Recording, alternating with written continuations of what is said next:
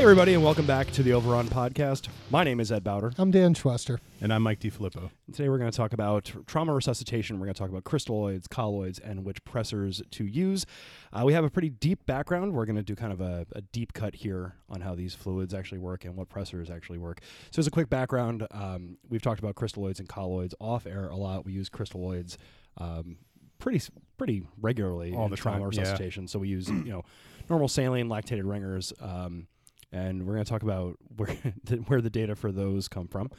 Um, and we're also going to talk a lot about pressors because uh, pressors like dopamine have been really the, the preeminent pressor to be used in pre-hospital medicine for decades now, and it's a uh, what's the word uh, garbage drug. so um, so yeah, so in part of our uh, our mission here to kind of talk about things and to change our practice, we're going to talk about all these things. So Mike, talk to us about crystalloids. All right. So, crystalloids. First, what is a crystalloid versus a colloid? Uh, this is something I didn't even know until last year in medical school after working several years as a paramedic. I'm not ashamed to admit it. Uh, a crystalloid is something that passes readily through a membrane, and a colloid is something that doesn't. It's as simple as that. Colloid's actually Greek for glue, so that's an easy way to remember it doesn't like to pass through. So, crystalloids are just electrolyte solutions that have small molecules that can diffuse freely from intravascular to interstitial, so from inside the vein to the surrounding compartment where all the tissue is. Uh, the principal component of crystalloid fluids usually sodium chloride, and that's also the principal determinant of extracellular volume and how you, uh, fluids distribute uh, in the body.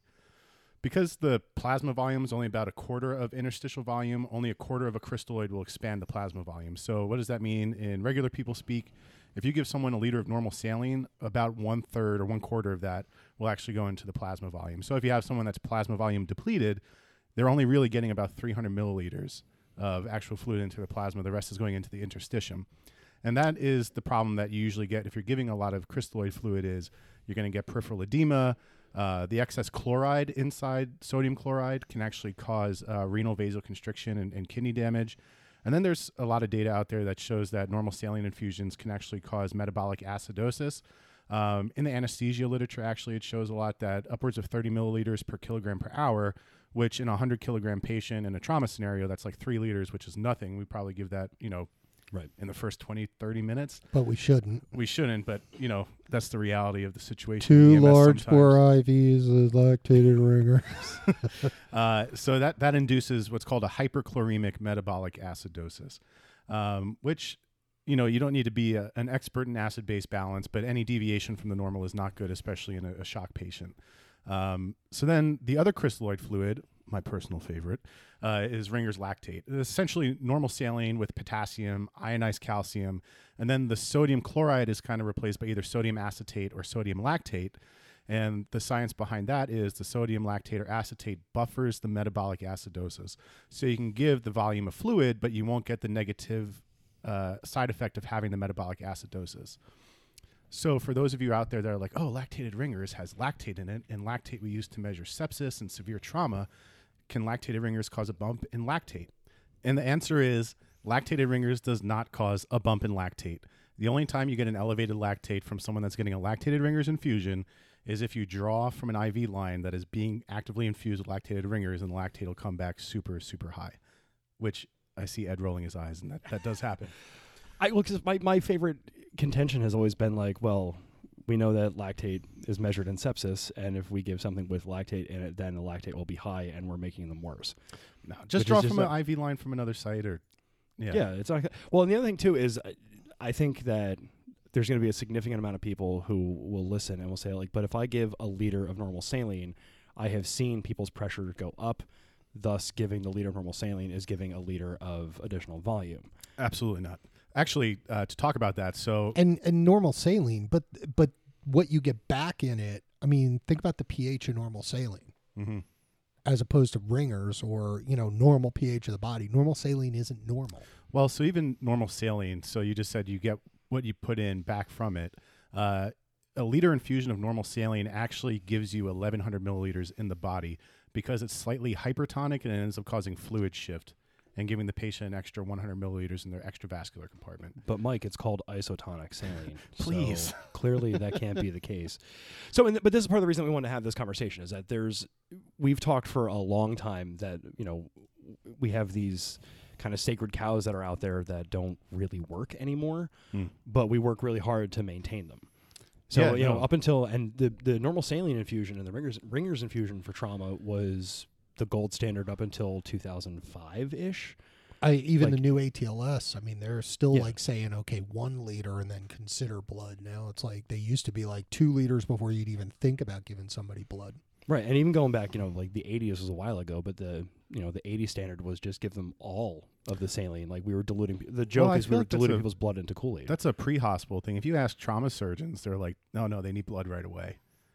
And I, I feel like sometimes, up until recently, in my opinion, I feel like the literature for specialties has been very uh, singularly focused. So, you know, pre-hospital would only focus on pre-hospital literature. Right. EM would only focus on EM literature.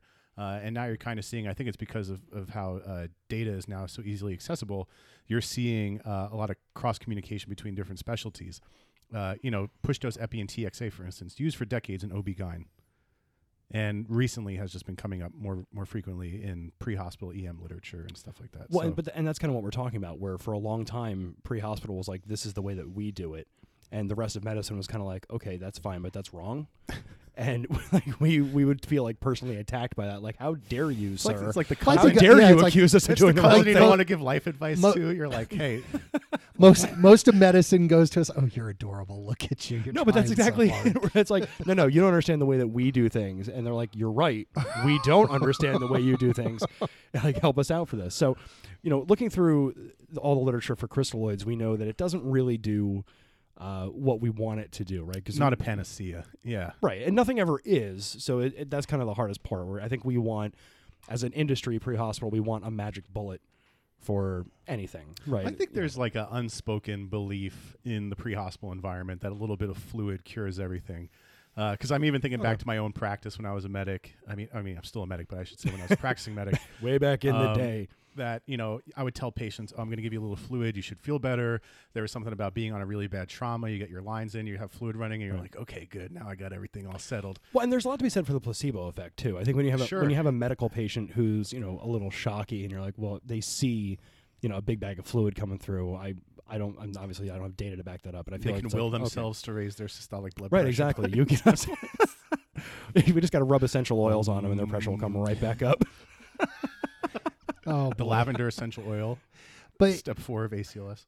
yeah, but there's something to be said for that. I mean, I think people do. You know, like it seems like you know you're hanging a bag of fluid. You feel like you're doing something. You know, you get the EMT to help you spike the bag, and they're like, "Okay, we're doing something." There's like a team effort here, and there is a placebo effect to some mm. extent, but we're not doing anything. Let's be Right. honest. And next we could talk about colloids, which I don't even think we touch in the pre-hospital environment ever. Um, No, in medic school, it was okay. These are colloids, and we don't ever use them, and you don't need to know. Right. Uh, all a colloid is is just you may have heard it called suspension. For those of you that have taken a chemistry class, uh, they're just large solute, solute molecules that don't pass readily, so they just hold water in whatever compartment they're in. So if you're giving it IV, they stay in the vascular compartment and they pull fluid from the interstitium and tissues into the vasculature. Uh, so, for example, Which, just quick to be clear, is the whole point of trauma resuscitation. Just- Right. I know we're going to get into We'll- it, we'll but get there. Coming up next. uh, so if you give someone one liter of a colloid, for example, just to compare to a crystalloid, uh, you'll increase plasma volume by 700 milliliters as opposed to 250 milliliters with the, uh, the crystalloid. Uh, some com- common colloids you may hear are albumin or starch or dextrans. So that's pretty much it I think the military uses Hespan or something like Yeah, that. Yeah, that's It's- another. I think that's a hetastarch. starch, derivative. yeah. hetastarch. Uh, so the age-old question is, uh, with a lot of things, why are we doing it the way we're doing it, and why did it start that way? So there were actually early studies done in hemorrhag- hemorrhagic shock, dating it was way back to the 1800s, believe it or not, uh, that showed that shock was associated with interstitial fluid deficit. So what does that mean when we're talking about all this stuff? So the, again, to remind everybody, the interstitial fluid is the fluid that surrounds the tissues, not the fluid that's in the vasculature. So going back, crystalloids uh, expand the interstitial fluid a lot. So that's where crystalloid fluid resuscitation became popularized, and it really carried through.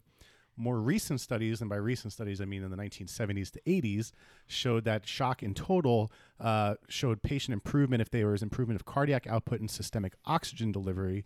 And even then, that says colloid solutions are preferred because you provide oxygen to tissues by having it transfer through the whole body in the vasculature, allowing tissue, allowing the, the fluid to distribute, not necessarily expanding the interstitial fluid. Um, but despite the superiority of colloids, even in uh, literature in the 70s and 80s, crystalloids remained the popular choice for volume resuscitation in the U.S. and still do to this day. Uh, the principal argument you see people arguing for colloids is that there's a failure for lack of survival benefit in colloid resuscitation, uh, which even when I was looking through the data, that does actually hold true. You see improvement of vital signs, improvement of uh, um, lab numbers and stuff like that, but you actually don't see any change in survival benefit, mortality, or anything like that. But again, considering the cohort that you're dealing with, when we're talking about trauma resuscitation, Sure. the uh, like outcomes are always going to be bad. So, and just real quick, like, and I just at the risk of being cynical about cost, the question is always like, well, if one works better than the other, we have to buy it. Um, and this is coming from JAMA in 2008, where normal saline um, costs two dollars and thirty-two cents uh, for a liter, and albumin costs two hundred and thirty-two dollars for one liter. Wow. So that's Yeah. if, if I'm setting out price points, like, well, it turns out saline is better than albumin, but albumin is 100 times and what's more the priced, so expiration on that? Right. What's the storage guidelines like? now, to be to be fair, this is from 2008, so this is this is older data. Mm. Um, Well, price That could definitely possi- plays. a I, I role. I can't see Right. that albumin lasts longer on shelf life than saline. Well, but again, but if you're if theoretically you're running through a scenario where you're going to start giving albumin over normal saline in trauma resuscitation, you wouldn't have to worry about it expiring because you would be using it often. depending on the system. Yeah. You know what I mean? Mm. So that's like I, I, I appreciate the shelf life argument, and that's something that you know we always have to have when we're stocking stuff. I just tend to think that if I'm looking at well, okay, we're worried about how we're going to resuscitate people, and this is available to do it better, but this thing is a hundred times more expensive. Right. I- no, from know- a management perspective, it makes sense. Uh, which is unfortunate in our healthcare system. I think that money plays a larger role than maybe it does. Uh, you know, some of our listeners overseas. You know, maybe it's not of a big a concern as it is over here. Yeah, well, I mean that's a whole nother episode or Uh, five. yeah, that's, a, that's a that's a whole other thing. Let's, Um, we should actually do an episode on cost and how if if money was no object, uh, how things would how, change. how things would change. oh boy, Um, if we had robots that could run our codes. So I like this is a, an intensivist that that wrote a uh, large book on critical care medicine, and uh, Dr. Marino, M A R I N O, uh, and his solution is called the problem based solution. Uh, his theory is, you know, one type of fluid is not optimal for all types of hypovolemia. Uh, which I think makes sense. You know, you want to use different fluids based off different problems. Someone with septic shock or distributive shock, um, you know, may have different fluid uh, resuscitation needs versus hemorrhagic or cardiogenic, and you certainly see that with pressors. Uh, so I think you know logically that would hold true for uh, fluids. Uh, so his suggestions were the following three uh, broad categories.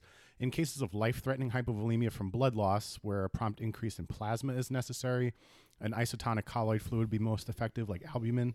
Hypovolemia secondary to dehydration, where there is a uniform loss of extracellular fluid, a crystalloid like Ringer's is appropriate.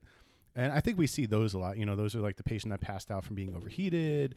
Uh, you can argue septic shock a little bit with dehydration. Uh, and then the last one is in case of hypovolemia where hypoalbuminemia is implicated. So those are things. hy- Hypoalbuminemia is essentially uh, lack of the body's ability to make protein. States you see that in is like liver cirrhosis uh, and things like that because the liver is what makes your proteins in the body. Uh, and a hypertonic colloid is appropriate for that. So the other thing too is these. There's a lot of instances where we're not going to see these illnesses pre-hospitally, or no- even be like- able to differentiate them. Yeah, without- like knowing knowing someone's albumin level pre-hospitally is not a realistic expectation, which is which is fine. And the other thing Right. too is we're just talking about fluids and pressors. We're not even getting into the whole blood debate because I know that's a whole other episode. when we yeah when we start getting into to trauma and all this other kind of stuff, you know, do we use fluid? Do we use whatever? I was like, no, the the answer in trauma is probably whole blood, but given these debates and that we've been doing the wrong thing since the 18th century, you know, this is that's, yeah, I mean, that's and what we're, we we're going to start getting a basis of evidence now because there's more and more pre-hospital programs that are carrying whole blood out there, Right. Or at least packed RBCs and plasma and Yeah, and that's something that we're going to get to. Um, That's we're just, we're just not episode. addressing that in this episode. This is just fluids So- So I've always I've been I've read a little bit about um, hypertonic fluids. Hmm. So about, especially with head injuries, ICP. We're also talking about shock, get, being able to give hypertonic fluids and Right. give less of them, and it would, you know, osmotically draw in interstitial fluid into the intravascular space. Does that make So there there's been r- research into hypertonic fluids. So the idea, like you said, is to reduce edema by pulling that fluid into the intravascular space, and provided the patient you're doing it has adequate renal functioning, or you can dialyze them and get the fluid out, uh, you know, it would be good to reduce the edema and swelling in those patients. There's been animal studies that show the effectiveness of hypertonic fluids in shock patients, especially those that are more edematous. Um, but uh, when it came to human trials, uh, there was no proven superiority over isotonic fluids. wow? And actually, speaking of that, uh, there was recent studies done in 2018, two of them back to back, published in the New England Journal of Medicine, that compared mortality benefit of lactated ringers to uh, normal saline. They refer to lactated ringers as a balanced crystalloid solution, meaning it has other things in there than just saline and chloride. Um, and they found that among critically ill adults, the use of something like ringers for IV fluid administration resulted in lower rates of death uh, from any cause. Um, but there was no difference in hospital free days in non critically ill. Uh, so basically, what that means was in really critically ill patients, using something like ringers was beneficial because it lowered the all cause mortality. But when it came to non critically ill patients, there was no change in hospital stay. So there's really no change in their course of uh, outcome, at least on crystalloid choice. So that makes kind of part of the bigger debate where we always talk about, you know, our goal is to increase survivability. Mm-hmm. So it would depend on what your preferred endpoint would be. If you're just caring about reducing mortality, which is I, th- I think is kind of our goal, then that works out. Um, the you know the risk for stayed days or days stayed in the hospital is going to end up being you know there's extra risk for nosocomial infections and things like that. But I'm perfectly content with just reducing. But again, mortality. we get into that cost benefit. That's Sure. what they're looking at. They're saying, you know, because they're going from the economic standard of, well, you know, if we if we um, give them lactated ringers, we'll see a uh, two day, you know, a two day improvement Decrease in in stay, stay. and everybody will jump on it and say, well, the extra cost is absolutely weighed out by the benefits. Oh, totally. Yeah. And you know, uh, it hate you hate to have to think this way, but this is how the people who run your systems think. Right. Well, and, and so that's this is a um, at the risk of getting too political, this is a very American problem Mhm. where you know we uh, healthcare is a business, it's an industry, so there's always a worry about what the bottom line is going Sure. to be. Now, again, this isn't something we're not going to uh, you know address too much on this episode, but you know that is part of the problem. If you have, and I, I hate you know it's like well the bean counter's upstairs and to say, but you know, like. I, but that's kind of what it comes down to. Is Sure. you know, if we have two data sets that show that one intervention improves mortality, people die less, which frankly is the whole point of what we're doing. Um, you know, I worry that people are gonna be like, well, yeah, they might die less, but it also costs us money. It's So yeah, it's that's that's a risk. it's tough. Um, so let's so let's look at this as a fluid wise. What fluid? And let's take from pre-hospital. What fluid should we be carrying? My personal opinion, I think it should just be lactated ringers. I, I just I, I yeah, absolutely agree. But I- people go like, oh, but, For- but then for it's this- not compatible with meds, or Stop it. Like you're supposed to have normal saline or D5 for infusions. Like, there's a lot of dogma in this. Can we break that So, down? but I, but the other thing too is I don't know that there's there's one right answer.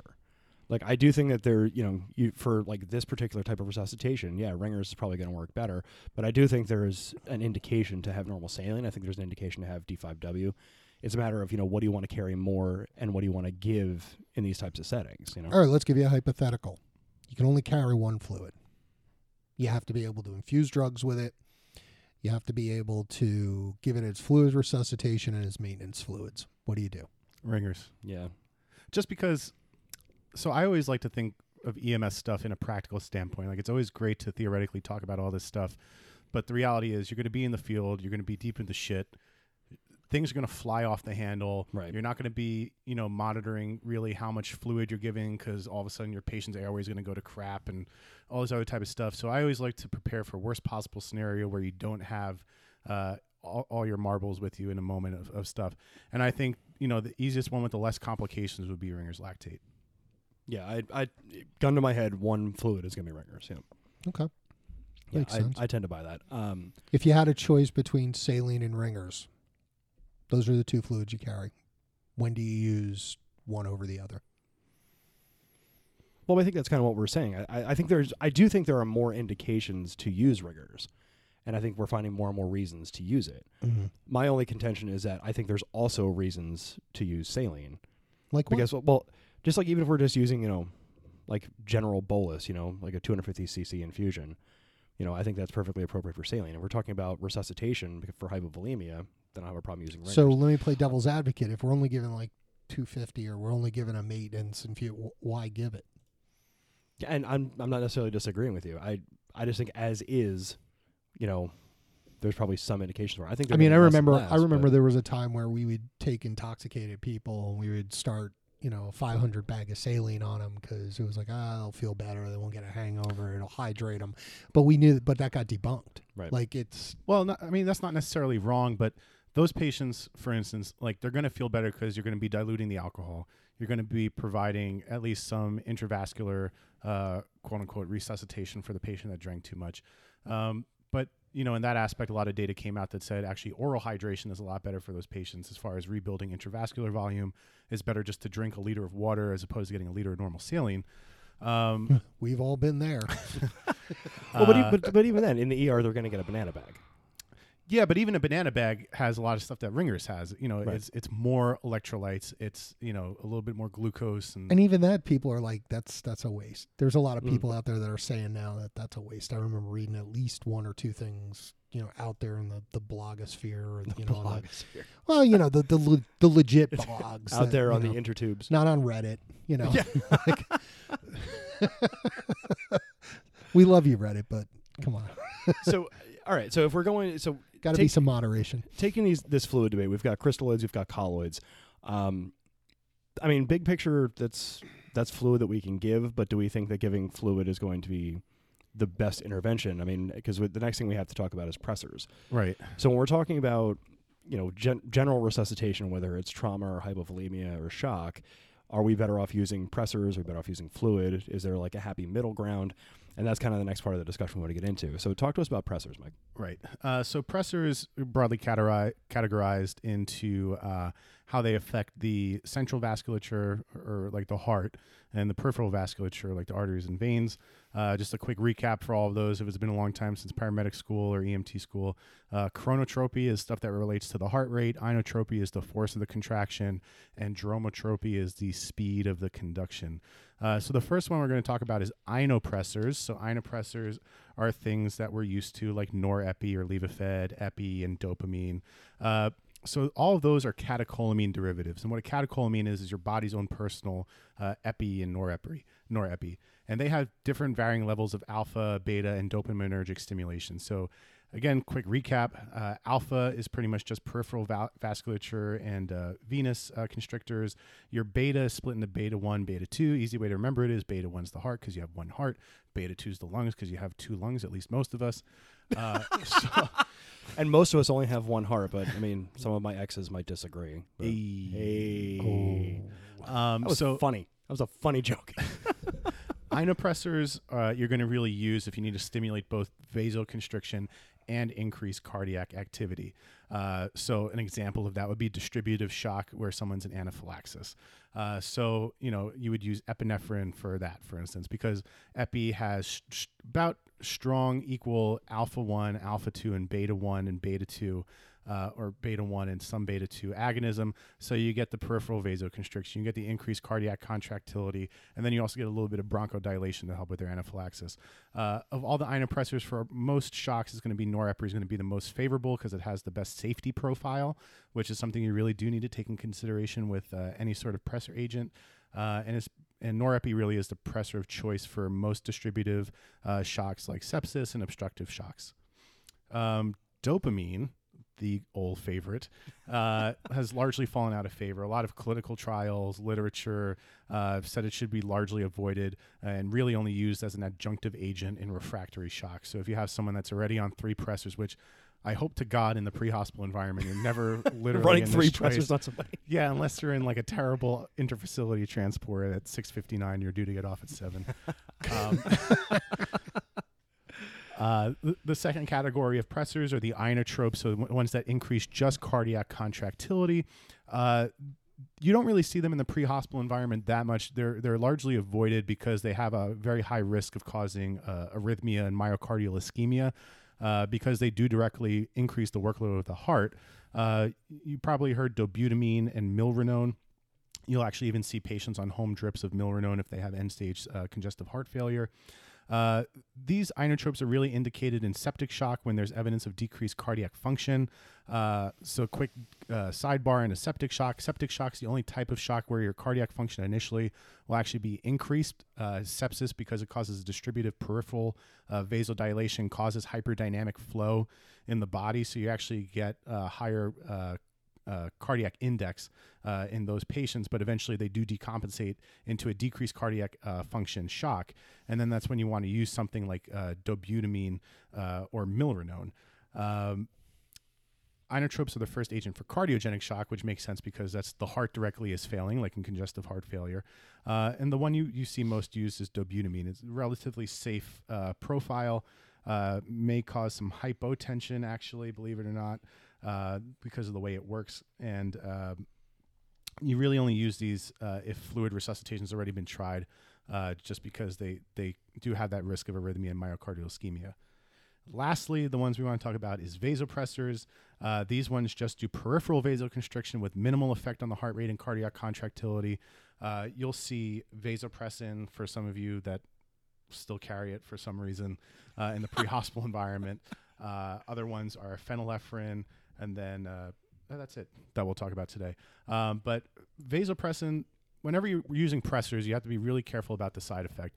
Vasopressin is really, really, really highly associated with digital ischemia. So that means if you're giving it, especially for instance in combination if you use push dose epi, this is a very common scenario. Uh, patient's fingers and toes will actually start turning necrotic or black, uh, just because the amount of the high power of peripheral vasoconstriction it causes.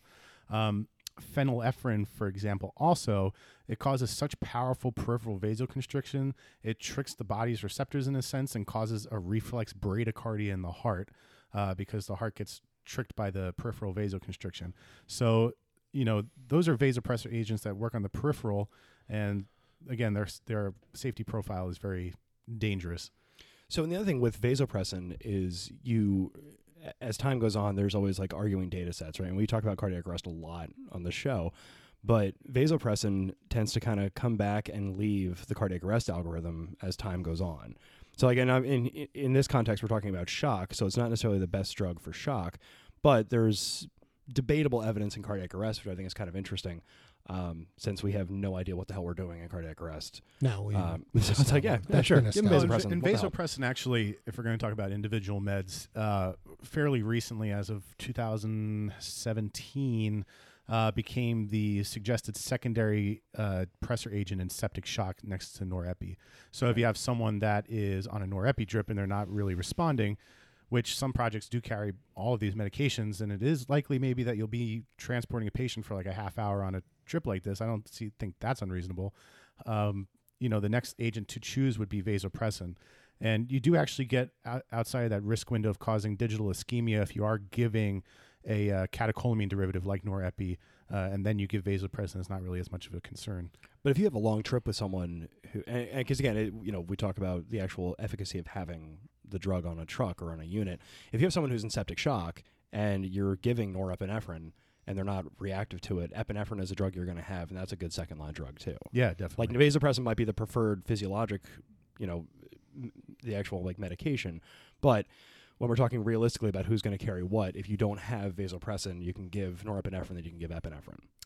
I think the power of uh, using both those combined would be, you know, they they're very strong beta agonists, but I think both of them combined synergistic with their alpha agonism would give what you want with the vasopressin. So vasopressin you would give to help contract peripheral vasculature because obviously, as we all know, the septic shock causes uh, a distributive or extreme vaso and venodilation, um, or vasodilation. I'm sorry.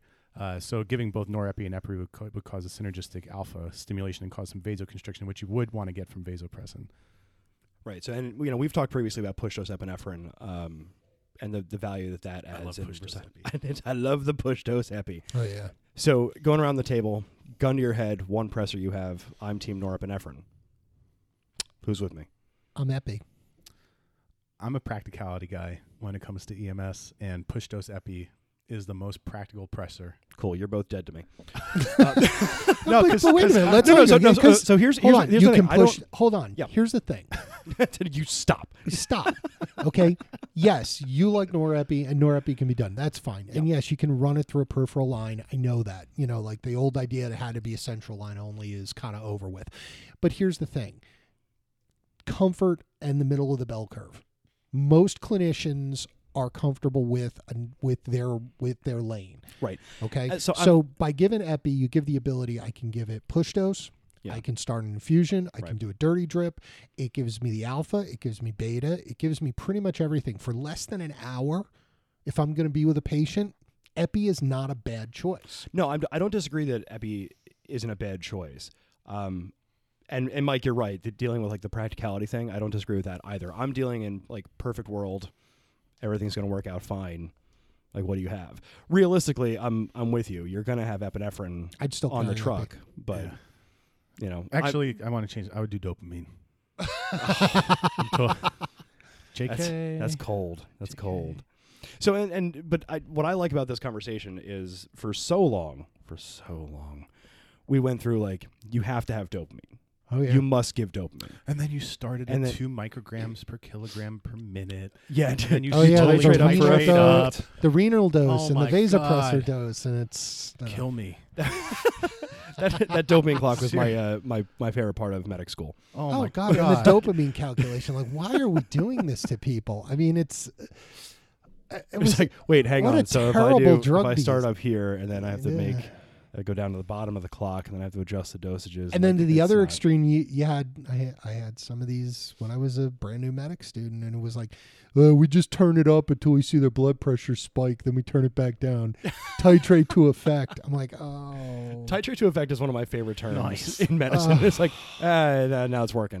No, no, we'll do that. it's like spin the wheel until. But like, the argument uh, that used to drive me crazy is when you know we're talking about like the, the dopamine clock and dosages. Like, well, I would just hook it up to an IV pump and then I would hit start. And I then think I would that's a- infuse it. regional thing for. I don't know if that's. Like and I'm not saying the national old school guys were wrong. I, I get what they're saying. No, no, but- no, fine. But so like, but like my my entire medicine experience is in the 21st century. right. So when it comes in, you're like, well, what are you going to do if the pump fails? And you're like, well, it's not. It's not It good. has, it has multiple channels, and then I also have a backup. so if that if, Um, if that 'cause one if that one fails, then I'll just use the other one. And then so If like, my set uh, of bloodletting knives aren't available, Right, I'll exactly. go to the leeches. But like, but the other thing, like, so at, at, an at an operational level, there's be like, well, what are, you, what are you going to do if this technology fails? Be like, I have a computer in my pocket. I push a button and it calls anywhere around the world. What are the odds that this tech, like, what do you mean? What if this technology fails? We have redundancy so that it doesn't. Like, right, but it's so important that you know how the clock works. Like, it's an all right. interesting point because Like, we it'll be we on your really, exam. because this generation has really come through the cusp of this, and I and I think the the older generations, you know, the boomers and stuff like that, they they don't understand just the the volume of stuff. Like you look at the phone, you know, you look. I, I I've- I'm holding my phone in my hand, and I must, I probably have a half a dozen medical texts on there, Right. at least two comprehensive medical like references a pediatric reference that is, you know, length based resuscitation table. I can literally put the kid's weight in and it will give me everything I need anytime, no matter what. Well, so, Mike, how many thousand page textbooks do you and I have on our iPads at this point? Yeah, it's that. It's too many. Yeah. Too many is the answer. Like, that's not. That's not a flex. It gets crazy. It's just like Yeah. we Weird have. flex, but okay. Yeah, like there's like there's more memory in your phone than there was on the Apollo 11 lander. Like we have all the technology Yeah. we could need to do stuff. So, uh, and just getting back to your original point, we're like, oh, the old school people with dopamine. So, how much of us as an industry using dopamine and being almost purposely regressive is, well, we've always given dopamine, and I'm uncomfortable giving an alpha drug like norepinephrine because I've always given dopamine. Look, I can tell you, I can tell you from past experience, we don't give a lot of pressors anyway because a lot of people get away from it. Um, there are programs. I bet you if you go back and you search through all your charts and you do procedure log or you do whatever you want to do and whatever you know whatever EPCR you're using, I'm going to tell you that people probably dopamine's probably one of your least used drugs. So how much of that is a worry of hanging a drip and against the ease of just running Yes. fluid? yeah, through? no, definitely. Yes. I hated the pump. I hated it. I hate it so I many hated things. it. It's I a didn't cartridge. like to use it. I had to enter numbers. I would find any reason not to. Maybe that's why I like push dose epi so much because when it came out, it was like you don't need to use the pump. Oh, Yeah. oh, all right, great. Made it more simpler. It didn't have to have the headache of like, oh, you gotta you know massage the the diaphragm when you're setting the pump up and make sure there's no bubbles. Oh, I have to and- take the cartridge out. like, are you joking me? Like, this patient's got a damn blood pressure like 60 over shit, and I'm massaging some diaphragm in the back of a Talk, bouncing sweet talking it. Excuse- excuse me, sir. Please, Please don't die. I've got to please. get Oh these bubbles Please, out. Please, there's one bubble left. Please just come out. Like, ain't nobody got time for that. give me, give me a 10 milliliter syringe with some push dose it. massaging it. Right. It's just so much better. I mean, I, I wouldn't argue that you know people don't give pressors because you have to use the pump. Because I'm a year away from finishing medical school. I think I would still do it. If I'm a doctor having to use a pump, like, oh, Yeah. give me, give me dirty epi over it. And I, I I tend to agree with you, but that's what I'm saying. When you come in, like we're talking about all these pressors that have to be given, and it's like, well, pre-hospitally, like, and don't get me wrong, I'm opposed to the excuse of, well, I'm 10 minutes away from the hospital. It's going to take me eight minutes to hang the drip. What's the point of giving it? Mm. And that's why, I like, I I'm a I'm a big proponent of push dose drugs.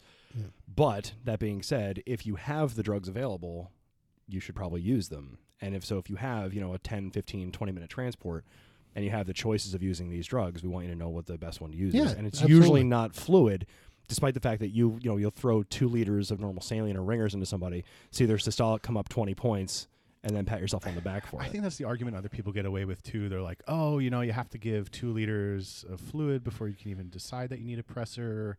Do we? And that's Do getting, we, though? And that's getting When I first started working as a medic, I was very strict with that rule, and I don't think I hang my hung my first pressor until like a year or so in, and then. Uh, you know, as you go to more classes, you learn more. You talk to more progressive people. Then I started really aggressively using push dose pressors and, and IV pump pressors on, you know, your post cardiac arrest. That you know, Right. like, listen, these patients are super sick, or the or the super septic patients from the nursing home. You're like, these patients are way behind the curve. They're going to need pressors immediately. Because what's the first thing they do in the ER when when you get them there, right? Like, okay, you gave them 300 milliliters of normal saline. They have 200 left in your 500 bag. Doesn't matter. They start them on a pressor or two, Yeah. sure. like ASAP when you get there. And it's like, how come I'm, I'm not doing that in the field yet? Well, and that's and that's kind of a classic thing. And, and Mike, I know you and I have gone through this, where you know you go through medic school, and they teach you things that were valid, say, 15 years ago, and you're like, oh, well, this is the way that you do it, and then you get it out into the field, and they're like, okay, it's cute that you think that we do it that way, but no, we're not. We're not doing that. And there, there's also a there's also a real learning deficit from pre-hospital of understanding what you do having consequences down the line. Oh, Like, absolutely. You know, Yeah. you give those two liters of fluid, and you know, there's a couple people who have some good talks out there on the internet. They they talk about, well, you know, somebody doesn't look good, so we give them a liter of saline, and then you know they look a little punky later, we give them another liter of saline, and you know now they're not feeling good, so we give them three, four liters. Now they're short of breath, and now we're doing this, and now we give them more saline, and you know. Those two liters matter. They're going somewhere. There's Right. a payoff for that. So you really have to know if you want to be you know at the top of your game so to speak. What are you getting out of this? I mean is this somebody who's mildly dehydrated that you know what 500 mils of fluid would probably do some good for them? Sure. or is this somebody that hey you know what you know that you know that that septic patient that's been in the nursing home you know what you're only going to get a little temporary bump and then they're going to drop and then they're going to you know get a maybe a little temporary bump. And is that temporary bump going to help or hurt them down the road? Because now you're not picking up that you know what? They're not coming back as strong. They're Right. not, Well, they're not getting it better. And now you've got a now you've got a patient who's got a lot of fluid. Now they're they got to go on lasix. They got to get hmm. dialyzed.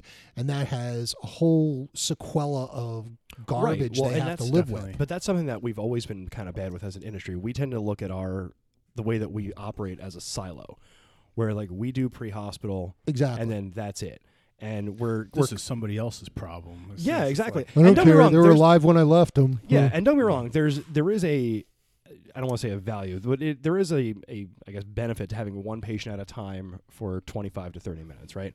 sure like, there like is. that's fine. It's one of the better parts of our industry. But understanding that in that 25 or 30 minutes, you can kind of change the trajectory of their care Because like how many pa- how many patients have you brought into an ER where like they're fixed, and you're kind of like, no, no, no, no. I swear to God, they were very sick ten minutes ago. CHFers for sure. All the time, right? Right. Yeah. Like you give, But like, for like but throwing for every one of those, I bet you there's one or two that hey, they look pretty good and now they're not so good. No, sure, but what I'm saying is, you know, we have these patients that we can tangibly see differences in, mm-hmm. right? Like the, you know, you give someone who's got, you know, a failure patient, you give them CPAP, you give them nitrates, whatever else, and then you're just kind of like, all right, now they're better. Look what I did, and you're- know, you have to convince the ER staff that they were actually sick at some point. We see that, and we see like, oh, that's a tangible benefit, but we kind of ignore. Like in this type of setting, like if if I treat someone with a pressor pre-hospitally, then they'll be better long term Definitely. you know and that's that's a that's kind of like a, a, a difficult thing for us like for me to kind of conceptualize so lots of stuff that we've been talking about today lots of stuff on pressors we do want to know what you guys use um, what you found and you know how your protocols have changed if you're still using dopamine i actually want to know uh, what your experience with it is and actually if there's a counter argument to it i'm also interested in Oh, yeah. Sure. too um, but we want to know what you guys are using we want to know what your experiences have been um, I want to know if there's anyone out there using colloids. oh absolutely At me directly on Twitter. yeah, please. for real. Yeah. no, that's that's information that we want to know. We'll put that out on all of our social media. And if you have well. ideas on how to do this stuff, you know, like uh, how to draw stuff up, or different ideas on how to administer pressors, or what's your fluid strategies when it comes to certain conditions, let's hear about it. I'd love to talk. I'd it also like to hear short transports with pressor started. I want to hear like one time I was three minutes away from a hospital and I started a Levophed drip. That'd be fun. I don't know if I would do that at that point. Oh, I'm not saying that we would. I just I mean because there's always the one where it's like one time I was 90 seconds away from a hospital. I put in four IVs. And double I intubate. double. I intubated him twice because I could. So I'm Uh, interested to hear that stuff. But in the meantime, be sure to follow us on all the social media. Uh, we are on Twitter at Overrun EMS. We're on Facebook and Instagram at Overrun Productions. Uh, Overrun Productions at Gmail is where you can contact us and let us know all the things. And also on the website, we are on Apple Podcasts, Google Play, Spotify, Alexa. Play the Overrun is always my favorite thing. I'm going to say that every single Stitcher. time. Stitcher. And we're on Stitcher as well. Everywhere, everywhere you listen. Check out the podcasts. merch page, buy a shirt, Oh, we also have merchandise as well. have a kid, buy a onesie, Have a kid know, buy a onesie. whatever. Tax deductions, folks. That's the advantage of having children. Some of you your got favorite- hosed uh, on your returns this year. I got a I got a solution. Get your favorite deduction and a onesie. That's the fun part of, of having children. no adult onesies yet. Not yet, but we're working on it because Halloween's coming up and we want to get Mike in one of those before. Uh, Oh, Before the year gets out. so for the overrun, I'm Ed Bowder. I'm Dan Truster. I'm Mike DiFilippo. And thanks for listening. We'll talk to you next time.